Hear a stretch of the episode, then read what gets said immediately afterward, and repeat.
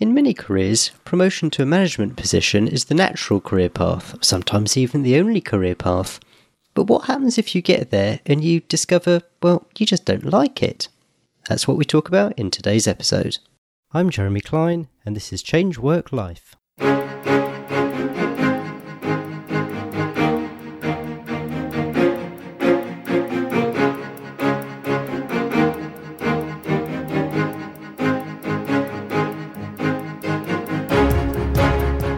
Hello and welcome to Change Work Life, the show that's all about banishing the Sunday evening blues and enjoying Mondays again. My guest this week is Tim Dickinson.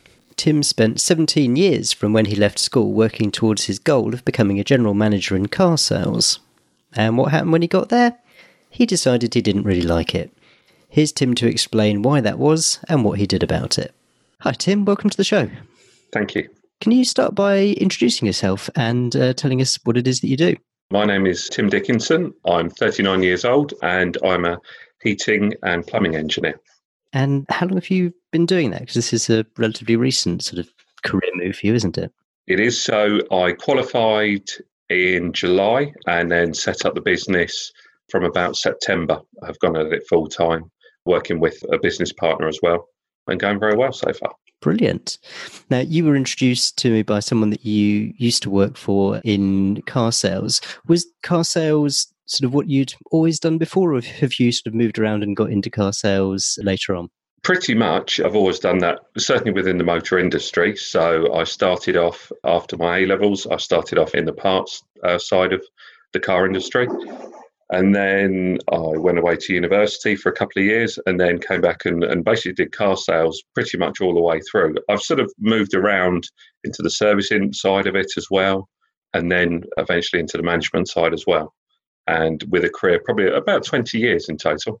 And why car sales in the first place?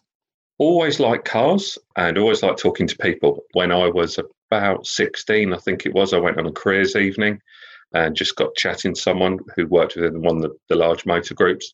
And they said they gave me sort of a direction, which was kind of from the parts side.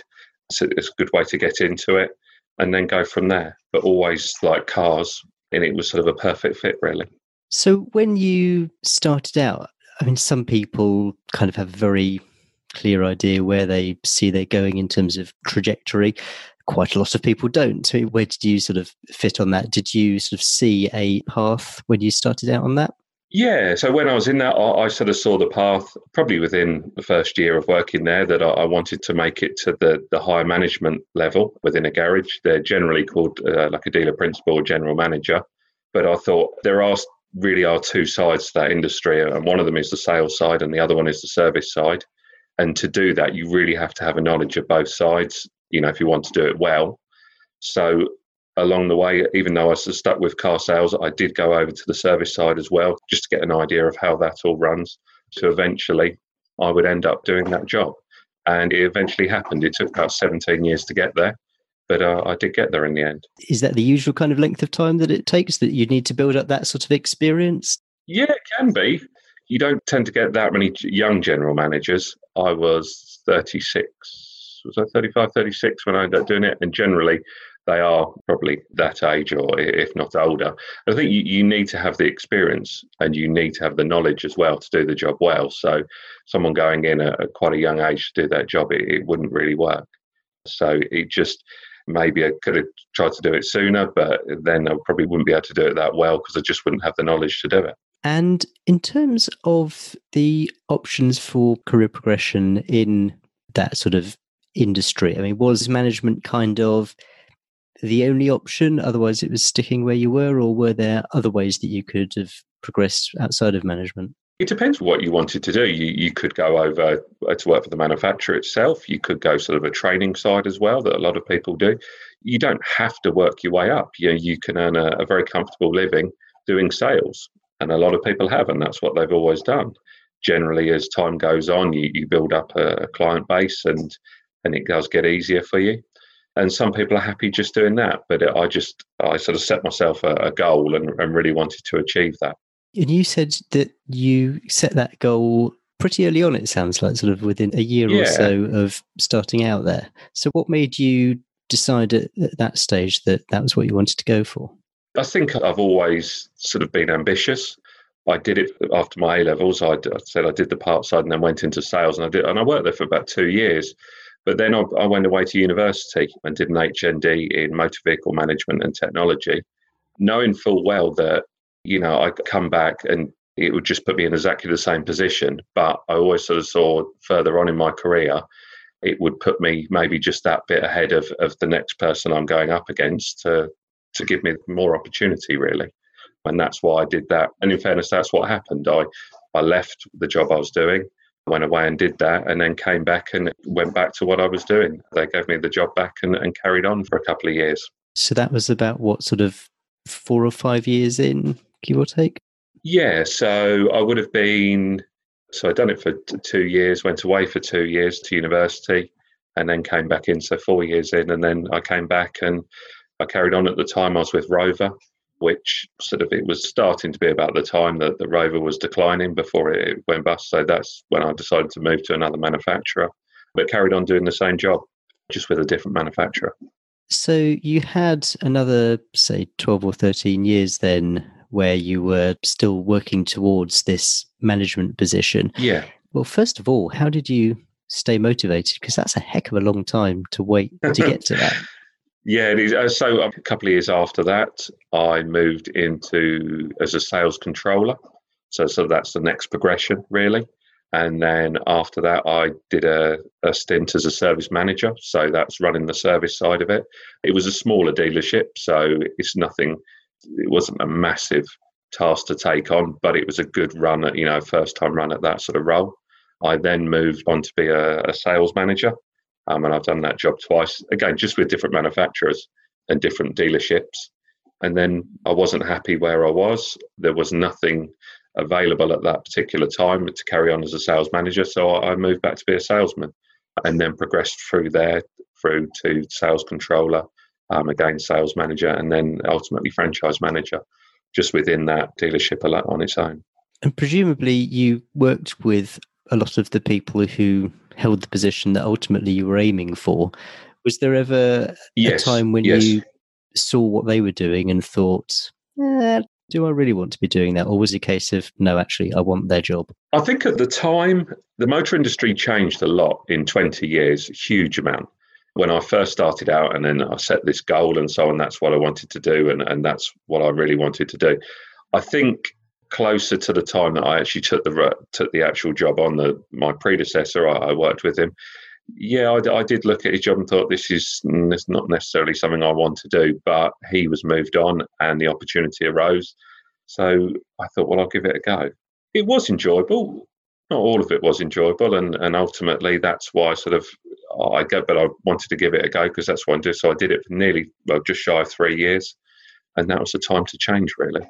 But I'd given it a go. I didn't want to sort of do it and think, no, this isn't for me, and then just move on do something else. You, have got to give something a go, I believe. And so, was it a kind of almost opportunistic thing that the fact that your predecessor left, or was there a kind of a process where you're you're kind of almost groomed for that job? Yeah, in certain ways there was. I was a bit of right place, right time, I suppose. But that was sort of the next step for me. So it was there. I could have carried on what I was doing or taken that role. And I thought, well, you know, this is what I want to do. So let's have a go at it. And what was the process like, the selection process when you actually went for that role? I mean, did you have a lot of competition for it? Was it a very sort of stringent process, or was it something because they knew you'd been there for such a long time that it was kind of like, yeah, okay, Tim can do the job? I think they looked at around at a few that they'd always keep stuff like that sort of fairly close to their chest. They were sort of there was uh, someone else I worked with sort of pushing, saying, you know, why don't you do it? Why? And I wasn't sure. I am denied a bit, and then had a chat, and I suppose I don't know whether I was persuaded to do it, but it seemed right at the time. They wanted me to do it. So I knew that, you know, them wanting me to do it, then I would get a lot more support in doing it. So it felt right. And I knew the, the brand, I knew the company very well. So I felt the right time to do it and the right place. So you mentioned that you were in the role for about three years. Yes. Tell me about that three years and, and how it went. So, I mean, was it everything you wanted to begin with? Did it kind of start not so great and get worse? Was it up and down? How did that all sort of pan out? Uh, it was up and down. It started well at the time. So this was beginning of 2000. Was it 2015? I think it was first started doing it. Uh, market was good. Needed to recruit some new members of the team as well. I found, I think I was quite lucky to start off with. I found two members of staff quite quickly, both very, very good, and set up, had a really, really good team around us. And we're achieving a lot of it's measured on targets profitability as well. That was up from the previous person. We were hitting the targets, and that probably carried on for a good year, really, of doing that. Then various people that the company I worked for, if they saw someone who was very good, they would try and move them to somewhere else and, and progress them as well, which was good. The only trouble is the good team that I had, you know, often they would get moved on, which would be frustrating sometimes. And then so this is probably about 18 months in. And then so you look at recruiting other members of the team and realizing that I was probably quite lucky with the first people I'd recruited. I recruited some people that seemed very good and weren't necessarily. And that, that was hard work. So you're sort of, you're battling with um, the customer service they were giving. That I found a bit harder, to be honest. I still had some good people around me, which was fine, but the ones that weren't necessarily so you would move them on and you would try and recruit again and sometimes you would be lucky other times you'd be unlucky how much autonomy did you have in the recruitment process was it all down to you or did you have other people kind of making decisions above your head in terms of who you were allowed to recruit it would vary the first two uh, and it really did there was no pattern to it. Sometimes it would be a case of you get whoever you want. Other other times it would be a case of uh, we've got this person, we want you to take them on. You don't really get a lot of choice in in the matter, but at the time, you know, you need someone, so there's there, and so you take them on. Sometimes they'll admit that they were wrong in taking that person on. Other times they'd take them on and they were really good, but then they would get moved on to another role elsewhere. So you'd sort of I would always have a manager underneath me that did a lot of the running as well sometimes I got a bad one. If I got a good one and you start settling the team down, uh, then they'd get moved on to another role, which is good for them because they're progressing their career. But it was frustrating because then you're starting all over again to then try and rebuild, you know, a team with a new leader. Now, in the three years I did that, I think I had five people change underneath me. This is five managers. Yeah, that's it. Second, you know, sort of second in command. Some decisions of moving them on, which was good. Some of them was not my decision. Uh, and that would be kind of frustrating because sometimes there'd be a bit of an overlap. You know, there wouldn't you'd lose one manager and be a month or two months before you were you got someone else. So then I'm having to sort of step into that role as well, which just sort of adds to the job really. So the ones that worked out and were then moved on to other roles, yep. was that something that you were aware of was likely to happen and it was just a thing that just happened in the way you were working? No, what would normally happen is someone somewhere else where would would suddenly get moved on or disposed of, and then all of a sudden there was a there was a hole to fill, and look around and it would normally be a case of we would like to move them. So you wouldn't really get a lot of notice. Never want to stand in someone's way, you know. Generally, if they were good at their job, then I'd be all for them, you know, progressing their career. So I'd never want to stand in their way, a career progression. So it was good for them, but sometimes it was just a case of then it sort of I was left behind, sort of almost picking up the pieces and and sort of starting all over again. Was there ever opportunity to discuss that with the people who were taking the decisions to take these guys away? I mean, could you say to them, "Look, this is going to put me in a really difficult position. Can you support me?" Or did they just basically leave you to it? You could say it, but it wouldn't have any effect, unfortunately. So after a couple of times, there's just no point saying anything. So uh, no, it's uh, and it just almost became the norm. It happened that often. And what was the expectation when that happened? Were you expected literally just to fill the role and carry on as you had been? Yes. Yeah, that's right. Just get on with it for now, carry things on, and then um, yeah, fill the role as soon as possible. Get someone new in the role, and um, you'd probably get a month or two's grace, but you know, then it's back to it and start. You know, they need results. So you sort of it was training someone up very quick as well to do that role, making sure they fitted in in with the team as well. So it was uh, challenging. Was there any allowance in the targets that were set, or was it just No, we're taking No. the person away, and you've got to fill the role and still meet your targets.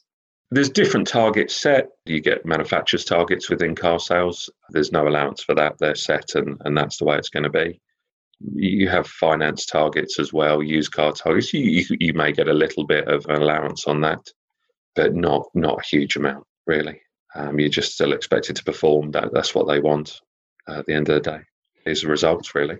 At what stage during this three year period you had in this position did you start to think, hmm, yeah, this is going wrong? I would say this wouldn't necessarily it was going wrong. It was more, I would say, about two years in. I think it was more a case of this is not necessarily what I want to do. There are so many. It's almost like spinning plates. There are so many plates to spin, and you do it month in, month out. And just after a while, it's just you've sort of kind of had enough of it. You know, once you hit a target, great, you've done it. That's fine. You're moving on to the next month now. You've got to do it all over again and it's just over and over and over and again. And after a while, I kind of had enough of it. Really, it's you know, it's pressure. Sometimes putting yourself under pressure that didn't really need to have or, or want. So there are so many, as I said, that like spinning plates. There are so many targets, so many levels you're supposed to be at. Whether it's customer satisfaction, keeping staff happy, customers happy, hitting targets for new cars, used cars, finance. There are so many bits to, to spin you're always going to drop a plate on something, unfortunately.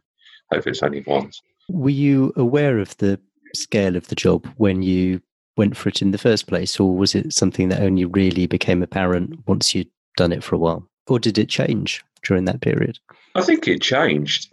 I wasn't aware of the full scale of it. I think if I'd have had a lot more support, you know, say you like second in command support, uh, you know, a sort of continuous person, a, good person, then that sort of takes some of it, the load off, because they can concentrate on on a certain areas and I can concentrate on other areas.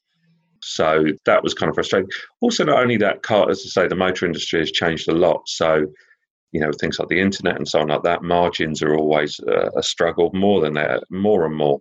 So therefore, you're relying on other sources, but you've still got to hit targets because you need to hit new car targets because there's, there's often quite a lot of back end margin, but they rely on the on hitting targets.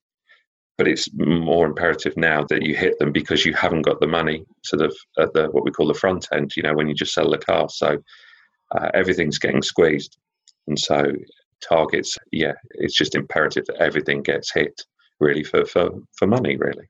And as you were coming to this realization that this just wasn't for you, I mean, how did that make you feel? You know, you know, I'm kind of thinking in particular, having effectively worked for 17 years to get there. Yeah, no, that's fine. What what sort of emotions were going through your mind as you started to think about that?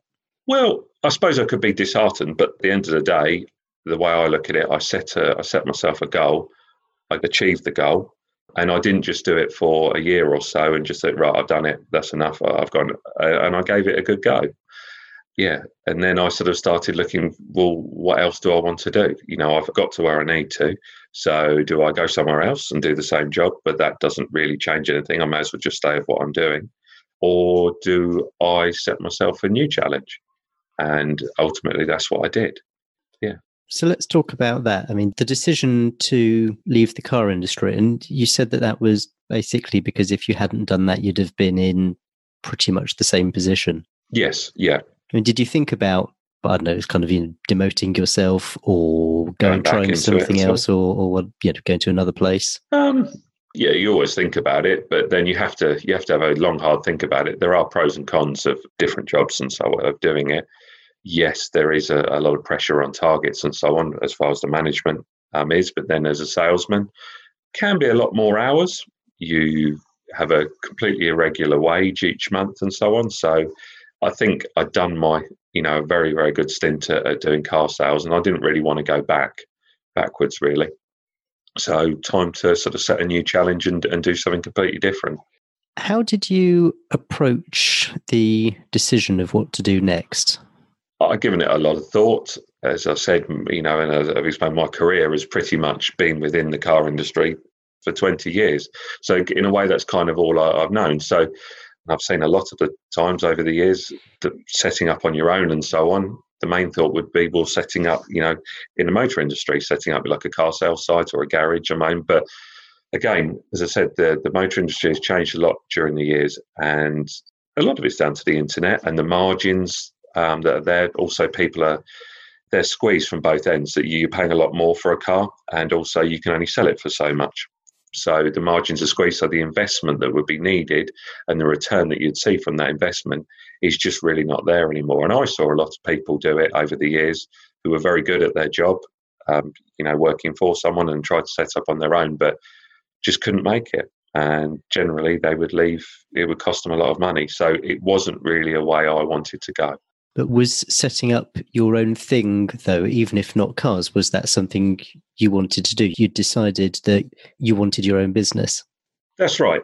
I'd worked for, well, for many years, as long as I can remember, you know, doing work at home in the evenings, doing work at home at the, at the weekends, working late. And I don't mind doing it. I've never been work shy, but after a while, you just think, I'm just doing this for someone else. I'd quite like to actually do it for myself if I'm going to work this hard and do the extra hours, I'd like to I'd like to see the rewards myself. So uh, you know that's something I really wanted to do. So yeah, ultimately working for myself was the new goal really. Did you ever consider that, I forget what the statistics are about, you know, number of new businesses that apparently don't succeed within the first however many years. Did any yeah. of that put you off? I mean, or or why didn't that sort of thing put you off? If I was doing it within the motor industry, like a car sales site or a garage, and yes, that would put me off. I think with uh, the industry that I've gone into, one of the reasons I'd gone that route, we had a, a, lot of work done on our house. It was very hard to get plumbers. They wouldn't always turn up when they said they were going to. And I just thought, you know what? You put a bit of customer service behind some of that. It's not hard to surely create a good name for yourself. It's never going to happen overnight. And also talking to a lot of people, one of the reasons you, you don't get plumbers turn up and so on because they've just got too much work on. So there is clearly an industry where it can take more people doing that job. It's not oversaturated. So you'd identified the demand. What made you think that it was right for you? Why did you think that you'd enjoy it and it was worth you know, making the investment to train yourself up, get qualified, and ultimately start a business in plumbing? I've always been very hands-on. I've always liked the sort of the almost the DIY side of it. and So I've I've always enjoyed that. I was looking at a couple of different things to do. Uh, you know, I really wanted to learn a trade. Really, electrician was one of them. However, it's not something I really enjoy doing. When I've done plumbing and stuff, I do actually enjoy it and that side of it. So I, you know, if I'm going to go and do something on my own and start up something new, you've got to enjoy what you do. I think that's one of the, otherwise you just suffer from boredom and so on like that, and you won't necessarily succeed. So I knew it was something I would enjoy. And like I said, I, I think there's a demand for it as well. So that's one of the reasons I did it. So, what sort of stuff had you done that enabled you to realize that you enjoyed it? I mean, presumably you repaired a toilet cistern or installed a shower. so, yeah, stuff like that. I've done uh, quite a few bathrooms, you know, in houses we've had and so on yeah, all of that sort of stuff that I've done, and it was just something I, I quite enjoyed, and I haven't got huge experience in doing it, so it is a little bit of a gamble. But whilst I was at college, a friend of mine, he's been a plumber for about 10, 15 years, uh, so I went to sort of do work experience with him as well. Uh, I was obviously already into this, doing it, you know, training and so on. But it's something that I've enjoyed for really from starting out, one going to college and also working with him. How did you pick up the skills in the first place? I'm, I'm, just thinking that, I mean, frankly, for someone like me who is really not very hands on, just, you know, the idea of doing that stuff, I'd be terrified of just starting a flood or goodness knows what. So, how did you sort of first acquire the skills? I suppose a lot of it, learn things like off YouTube and so on. It's very handy. And then once you've done it, once you've done something once, you kind of get the idea right okay next time i do it did i do it right? Did i do it wrong? If i did it wrong you just learn a little bit of trial and error. It helps having someone sort of showing you what to do.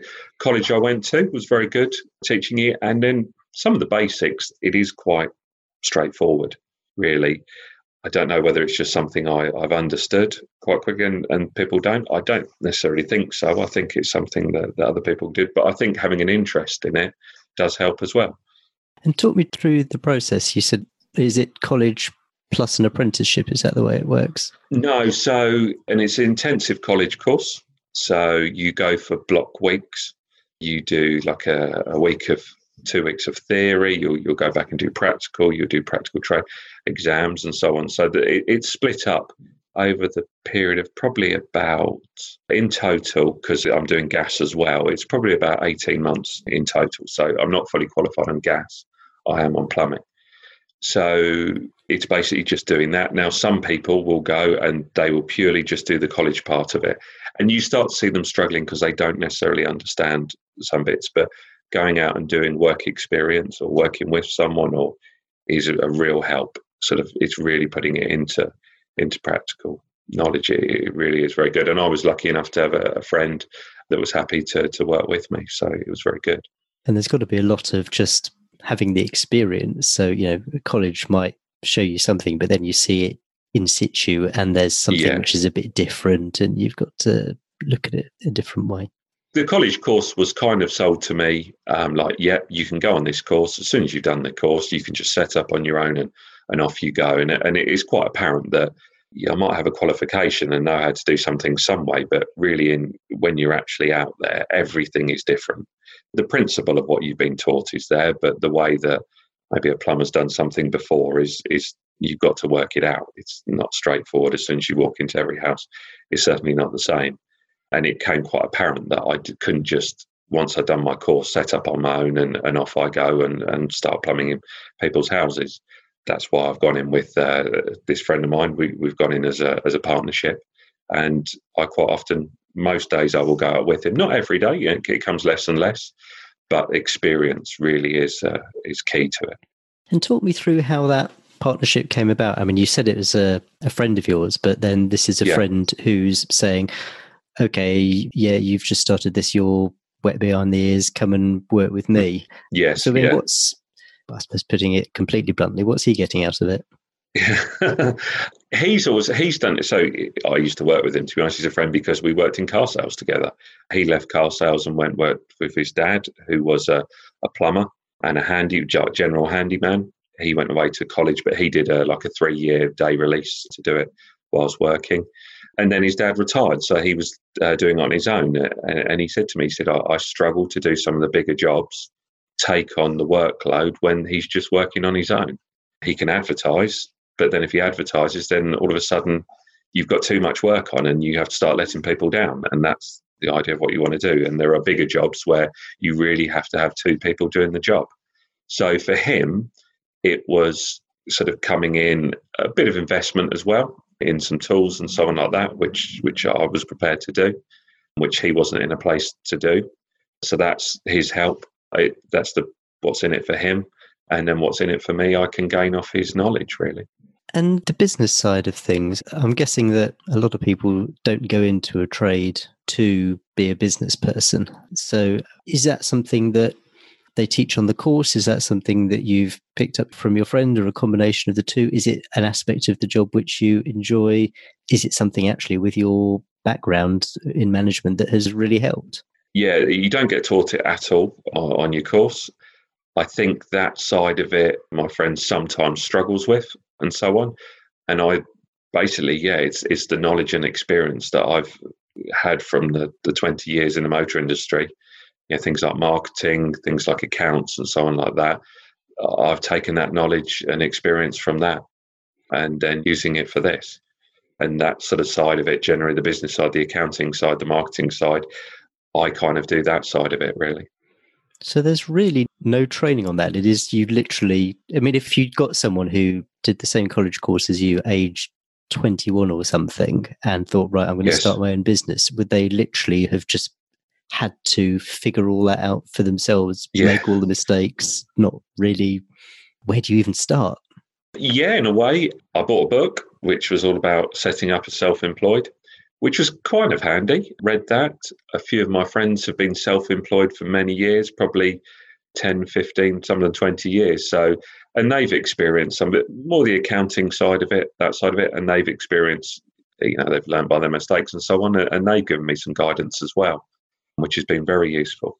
Also, about six months prior to me doing it, my wife set up her own business as well. So use some of the knowledge and experience she got from that as well. You know, sort of guidance. We kind of did that a little bit, some of that together. So I sort of learned a bit from there as well. What's her business? Uh, she's a dog groomer. And what's the book that you mentioned? What was it called? I can't remember what it's called now. I bought it from Staples, which isn't a lot of use because uh, you won't be going there to get it anymore. I can't remember what it's called. It's long gone away, I think, up in the attic. But it was, uh, I think it was like starting out on self-employed, and, and then and then it gave you various sort of scenarios, things about being a limited company, being not self-employed, as a partnership, guidance, what you need, you, things like just down to things like insurances, national insurance. If if you are setting up a bigger business, things like employee rights and so on like that which we don't have to worry too much about that. Things like pensions as well. But you never know. In the future, we may have to. And the professional relationship between you and your partner is that something yes. which is quite informal at the moment, or or is that something where you have put something formal in place, or is that something that you intend to do? They do say you should write it down, you know, get something signed. At the moment, it is literally 50 50. That's how we pay. We, we have a company bank account the money goes into that. Once the materials are covered, then the money gets split 50 50, and that's on, on every single job. But I think over time, with experience, there'll be things rise, things like holiday. So I'm sure we'll come up against things where we need to sort of put something a bit more formal in place. Yeah, I was listening to an interview the other day. Actually, it was with uh, Gary Keller. He's the author of a book called The One Thing, and he set up a real estate agency in the US, unbelievably successful. And um, he likened the relationship to a marriage. He'd been through a divorce, and he basically talked about how you should effectively have a business prenup so that you kind yeah. of set out you know what happens if you know you decide to part ways or one of you wants to buy the other out or that sort of thing yes. so do you think that's something yeah. that you'll look to do in future i think so i think sort of when we start to get like a if the company starts sort of getting maybe some value. Also, if we ever need to enter any sort of credit agreements or anything like that, even just down to a credit card, or you know, if we need to do like our purchase agreements for vans or anything like that, then I think we will then, because otherwise, if we did sort of fall out and something like that, well, who's liable and so on like that. So I think we will we will look at doing that as and when the the time is right. And as you went through the change, I'm guessing your immediate family knew what was going on, and I'm sure your wife was aware that you were unhappy at work and, and that sort of thing. But how yes. did sort of other family and friends react when they found out that you were leaving a management position in car sales and starting out as a plumber? Do you know what? I think I've had encouragement for everyone. I don't think anyone has ever turned around to me and said, "That's a that's a bad decision you're doing there." I think the thing that everyone always says to me, and I heard it so many times, I remember it, is everyone needs a plumber. So it kind of gave me a little bit of, uh, yes, I think I'm doing the right thing here. But no, everyone has been, they've known how long I've done it for and fancy a change and so on like that. So no, everyone's been very encouraging, um, really, to do it.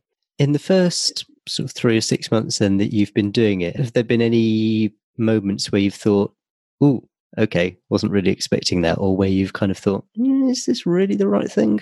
normally when you get a leak or anything like that, or you get wet, then you, you're sort of thinking that. But it comes; it's part and parcel of it. It comes with it. Uh, fortunately, my business partner, he's he's quite calm. He's so he's got a lot of experience. He's very good at you know sort of changing a situation. But no, not not as yet. I'm sure there will be. You know, over time, I, I hate to, you sometimes you know you hear horror stories of where someone's repaired something and and it's leaked and it's damaged a, you know a, a client's home and so on like that and you, you just deal with it sort of at the time. But i have noticed that sort of like the stress level and so on like that it's just a complete change. There are stresses and so on you know you have time restraints and so on you have to get things done. You you can't maybe like in the motor industry, sometimes you could just sort of like you get to the point of, of going home time and you think, well, I'll leave it there on my desk, it'll be there in the morning and I'll finish it then. You can't do that now. You know, you're in someone's home, they, they need heating, they need water. You've got to get it done. And uh, that's probably one thing, but it, that's just learning, I suppose. That's um, of working to a time and, and knowing when I can, can get done and finish for the day. And so, where do you think this is going to go? I mean, you and your partner, you've got your own company. Is that what you think work will work for you long term? Having just this, just the two of you, which you know that is absolutely right for some people. There's, you know, you don't have yeah. to expand, expand, expand, or Do you have ambitions to grow the company, hire more people, become the next Pimlico plumbers or anything like that? Personally, uh, and I think I've spoken to my business partner about this, and he's pretty much the same. I'm doing this more of a of a way of life than uh, earning the millions. Really, I think I'm I'm happy keeping it like this. If I'm honest, I'm not out there to to make millions. I just would prefer a sort of a stress free as possible, not always possible, but uh, you know everything comes with stresses, but more of a stress free career. And I think hiring, you know, growing a team of five, ten people and so on like that, that you know, it just increases the stress levels and so on. And yes, you, you can probably earn more from doing it, but I don't know if that's necessarily I want something I want. And how long do you think you'll be doing this? I'd love to do it for ten years, but uh, no, I, I both myself and my wife, we've sort of set ourselves a, a 10 year plan. It's always good to set yourself sort of plans, I think, something to aim towards. We might look at doing it in 10 years and we may sell our house and so on. The, the children will be pretty much grown up by then and move some to a different area and then may set up again and, and do it again just on my own uh, once I've got the experience. That's the pipe dream. But whether I do it or not, if not, I'm 40 next year, so another 20 years. Well, you've certainly got plenty of time on your side. Yeah. Tim, I've really enjoyed hearing about your story. This has been absolutely fascinating, actually. I always ask my guests, do you have the book that you mentioned, but any other particular resources or just something which um, you found has been helpful for you in this journey, in this transition? I mean, for me, it was the training centre that I went to. I call it college, but uh, the training centre, which was access training. Uh, they do a number of different trades and so on. It was, as I said, sort of I got the qualification, you know, within 18 months I will be fully qualified. If I was 16 and starting this, it probably would have taken me a good three years. Now, I don't have three years. I've, I've still got a family to support and so on. I don't have three years of going to college five days a week or going maybe going and do an apprenticeship and, and earning that wage. I don't have that. So I just needed to get it done almost as quick as possible and get started and go out earning a living and try and get back to earning a living where I was. So for me, I have nothing but praise for sort of these fast learning. You know, it's not just this industry. There's all sorts of industries where you can do sort of adult learning courses. They can be quite expensive. I think they used to be government supported, but they're not now. So they can be expensive. So yeah, I've got that to, to consider. I've got that to earn back really. Mm-hmm. Uh, make sure it pays for itself. But I'm almost there now. So I probably wasn't made aware when I first signed up for it, sort of quite how intense it is. But you know, and it's it's very fast paced. But yeah, once you get used to it, they are very good. Well, the very best of luck with it. I can already tell from speaking to you that your business sense and experience from your previous job is probably going to stand you in brilliant stead compared with other people. So I hope Hopefully. it goes well and best of luck with it. Thank you very much. Thank you. And um, thank you so much for joining me on the podcast. No worries. Thank you. I'm amazed how matter of fact and calm Tim was about the fact that management hadn't worked out. Bear in mind, he'd been working towards this position for 17 years, but then, after having given it a go for three years, he decided it wasn't for him. Some people might have got frustrated by this, seeing it as time wasted, but I didn't get that impression from Tim at all. Tim framed it in very different terms. He'd achieved his goal, he could tick it off, it hadn't worked out, so he decided to try for a new goal. It was also interesting what he said about the fact that he was working so hard and he didn't really mind working hard, but he was conscious that he was working hard for someone else. And really, he thought, well, if I'm working that hard, I may as well do it for me. You'll find the show notes for this episode on the website at changeworklife.com forward slash 23. That's the number 23. Also, there's a contact page at changeworklife forward slash contact, and I would love to hear from you. Are there any topics that you'd particularly like covered? Are there any guests that you'd like me to have on? Do you have a career change story of your own that you'd like to share? Please do get in touch. I really would love to hear from you. Next week, we'll be speaking to someone who changed career five times before finding her calling and settling on her current role. Does that sound a bit crazy? Well, you'll have to listen and judge for yourself. Cheers. Bye.